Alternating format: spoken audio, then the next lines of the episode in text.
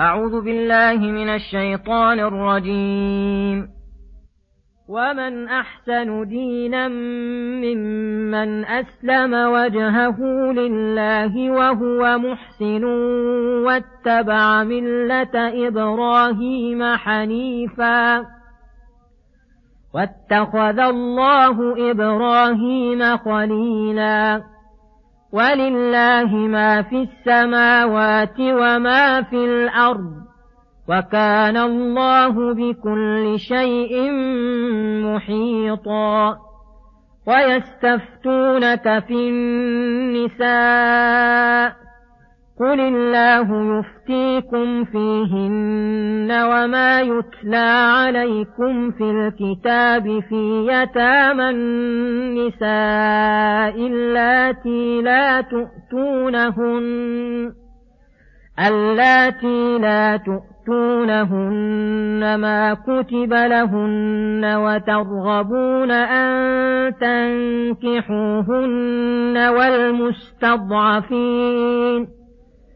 والمستضعفين من الولدان وأن تقوموا لليتامى بالقسط وما تفعلوا من خير فإن الله كان به عليما وإن امرأة خافت من بعلها نشوزا أو إعراضا فلا جناح عليهما أن يصلحا بينهما صلحا والصلح خير وأحضرت الأنفس الشح وإن تحسنوا وتتقوا فإن الله كان بما تعملون خبيرا.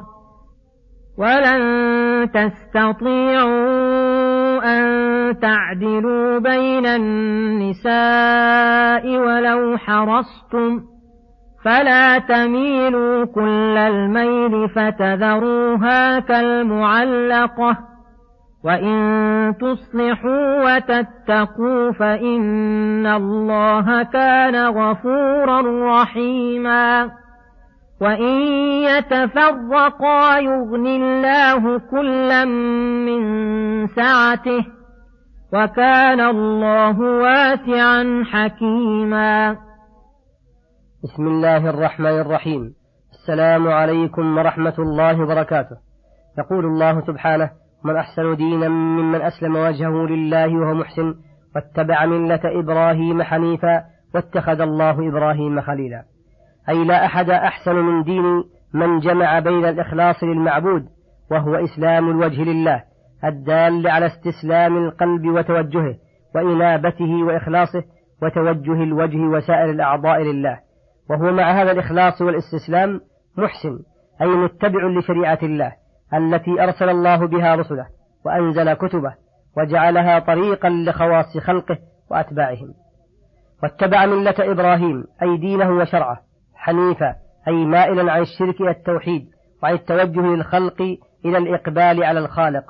واتخذ الله إبراهيم خليلا والخلة أعلى أنواع المحبة.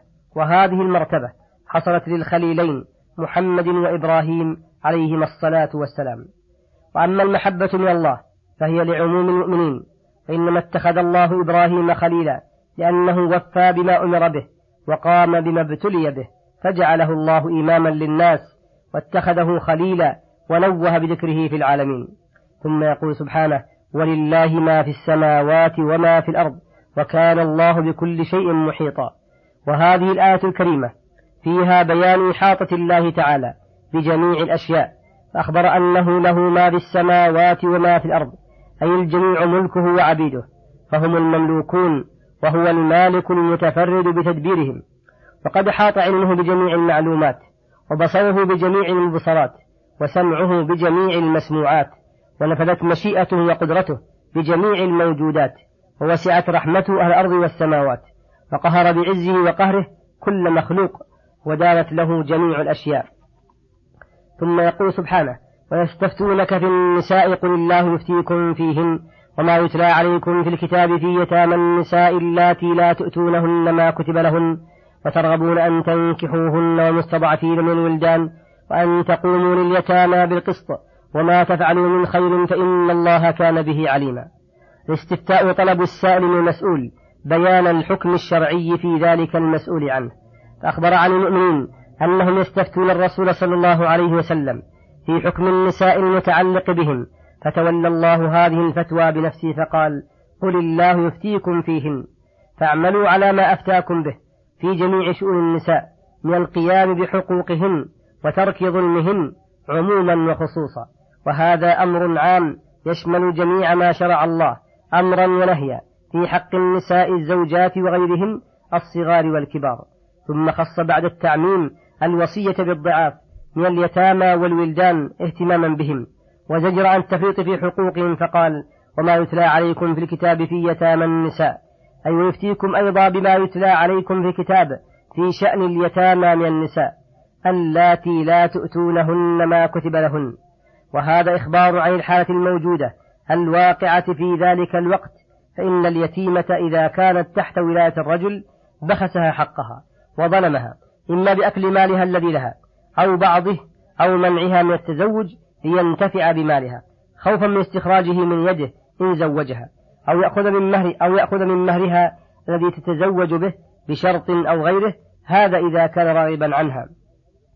أو يرغب فيها وهي ذات جمال ومال ولا يسقط في مهرها بل يعطيها دون ما تستحق فكل هذا ظلم يدخل تحت هذا النص ولهذا قال وترغبون أن تنكحوهن أي ترغبون عن نكاحهن أو في نكاحهن كما ذكرنا تمثيله والمستضعفين من الولدان أي يفتيكم في المستضعفين من الولدان الصغار أن تعطوهم حقهم من الميراث وغيره وأن لا تستولوا على أموالهم على وجه الظلم والاستبداد وأن تقوموا لليتامى بالقسط أي بالعدل التام. وهذا يشمل القيام عليهم بإلزامهم أمر الله وما أوجبه على عباده فيكون الأولياء مكلفين بذلك يلزمونهم بما أوجبه الله. ويشمل القيام عليهم في مصالحهم الدنيوية بتنمية أموالهم وطلب الأحظ لهم فيها وأن لا يقربوها إلا بالتي هي أحسن.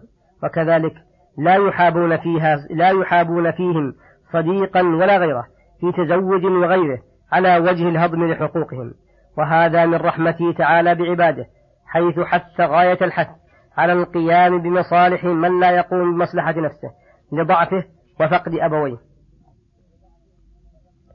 ثم حث, ثم حث على الإحسان عموما فقال وما تفعلوا من خير لليتامى وغيرهم لليتامى ولغيرهم سواء كان الخير متعديا أو لازما.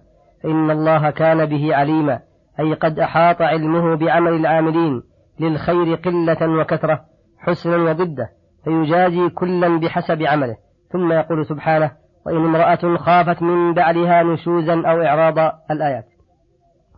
أي إذا خافت المرأة نشوز زوجها أي ترفعه عنها وعدم رغبته فيها وإعراضه عنها فالأحسن في هذه الحالة أن يصلح بينهما صلحا بأن تسمح المرأة عن بعض عن بعض حقوقها اللازمة لزوجها على وجه تبقى مع زوجها. إما أن ترضى بأقل من الواجب لها من النفقة أو الكسوة أو المسكن أو القسم بل, بل بأن تسقط حقها منه أو تهب يومها وليلتها لزوجها أو لضرتها. فإذا اتفقا على هذه الحالة فلا جناح ولا بأس عليهما فيها لا عليها ولا على الزوج. فيجوز حينئذ لزوجها البقاء معها على هذه الحال وهي خير من الفرقة ولهذا قال والصلح خير.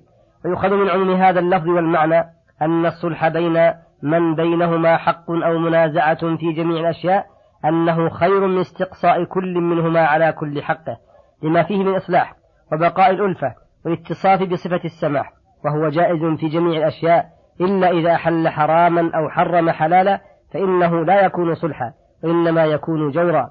واعلم أن كل حكم من أحكام لا يتم ولا يكمل إلا بوجود مقتضيه وانتفاء موانعه.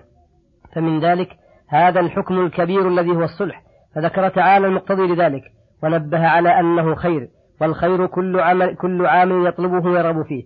فإن كان مع ذلك قد أمر الله به وحث عليه ازداد المؤمن طلبا له ورغبة فيه. وذكر المانع بقوله أحضرت الأنفس الشح أي جبلت النفوس على الشح. وهو عدم الرغبة في بذل ما على الإنسان والحرص على الحق الذي له. فالنفوس مجبولة على ذلك طبعا. أي ينبغي لكم أن تحرصوا على قلع هذا الخلق الدنيء من نفوسكم وتستبدلوا به ضده. وهو السماحة وهو بذل الحق الذي عليك والاقتناع ببعض الحق الذي لك. فمتى وفق الإنسان لهذا الخلق الحسن سهل حينئذ عليه الصلح بينه وبين خصمه ومعامله. وتسهل الطريق للوصول إلى المطلوب بخلاف من لم يجتهد في إزالة الشح من نفسه. فإنه يعسر عليه الصلح والموافقة لأنه لا يرضيه إلا جميع ماله ولا يرضى أن يؤدي ما عليه. إذا فإن كان خصمه مثله اشتد الأمر. ثم قال وإن تحسنوا وتتقوا أي تحسنوا في عبادة الخالق بأن يعبد العبد بأن يعبد العبد ربه كأنه يراه فإن لم يكن يراه فإنه يراه وتحسن إلى المخلوقين بجميع طرق الإحسان من نفع بمال أو علم أو جاه أو غير ذلك. وتتقوا الله بجميع بفعل جميع المأمورات وترك جميع المحظورات أو تحسنوا بفعل المأمور وتتقوا بترك المحظور فإن الله كان بما تعملون خبيرا. قد أحاط به علما وخبرا بظاهره وباطنه فيحفظه لكم ويجازيكم عليه أتم الجزاء. ثم يخبر تعالى أن الأزواج لا يستطيعون وليس في قدرتهم العدل التام بين الناس وذلك لأن العدل يستلزم وجود المحبة على السواء والداعي على السواء والميل في القلب إليهن على السواء ثم العمل بمقتضى ذلك. وهذا متعذر غير ممكن في ذلك عفى الله عنه عما لا يستطاع ونهى عما هو ممكن بقوله فلا تميلوا كل الميل فتذروها كالمعلقة أي لا تميلوا ميلا كثيرا بحيث لا تؤدون حقوقهن الواجبة بل افعلوا ما هو باستطاعتكم في العدل فالنفقة والكسوة والقسم ونحوها عليكم أن تعدلوا بينهن فيها بخلاف الحب والوطء ونحو ذلك فإن الزوجة إذا, إذا ترك زوجها ما يحب ما يجب لها صارت كالمعلقة التي لا زوج لها فتستريح وتستعد تزوج ولا ذات زوج يقوم بحقوقها. وإن تصلحوا ما بينكم بين زوجاتكم وبإجبار أنفسكم على فعل ما لا تهواه النفس احتسابا وقياما بحق الزوجة. وتصلحوا أيضا فيما بينكم وبين الناس. وتصلحوا أيضا بين الناس فيما تنازعوا فيه. وهذا يستلزم الحث على كل طريق يوصل إلى الصلح مطلقا كما تقدم. وتتقوا الله بفعل المأمور وترك المحظور والصبر على المقدور. فإن الله كان غفورا رحيما. يغفر ما صدر منكم من الذنوب والتقصير في الحق الواجب ويرحمكم كما عطفتم على أزواجكم ورحمتموهم. ثم يقول سبحانه وإن يتفرقا يغني الله كلا من سعتها الآية. هذه الحالة الثالثة بين الزوجين إذا تعذر اتفاق فإنه لا بأس بالفراق. فقال وإن يتفرقا أي بطلاق أو فسخ أو خلع أو غير ذلك يغني الله كلا من الزوجين من سعته أي من فضله وإحسانه الواسع الشامل فيغني الزوج بزوجة خير له منها ويغنيها من فضله وإن انقطع نصيبها من زوجها فإن رزقها على المتكفي بأرزاق جميع الخلق القائم بمصالحهم. ولعل الله يرزقها زوجا خيرا منه. وكان الله واسعا أي كثير الفضل واسع الرحمة. وصلت رحمته وإحسانه إلى حيث وصل إليه علمه. وكان مع ذلك حكيما أي يعطي بحكمته ويمنع بحكمته. إذا اقتضت حكمته منع بعض عباده من إحسانه بسبب في العبد لا يستحق معه الإحسان حرمه عدلا وحكمة.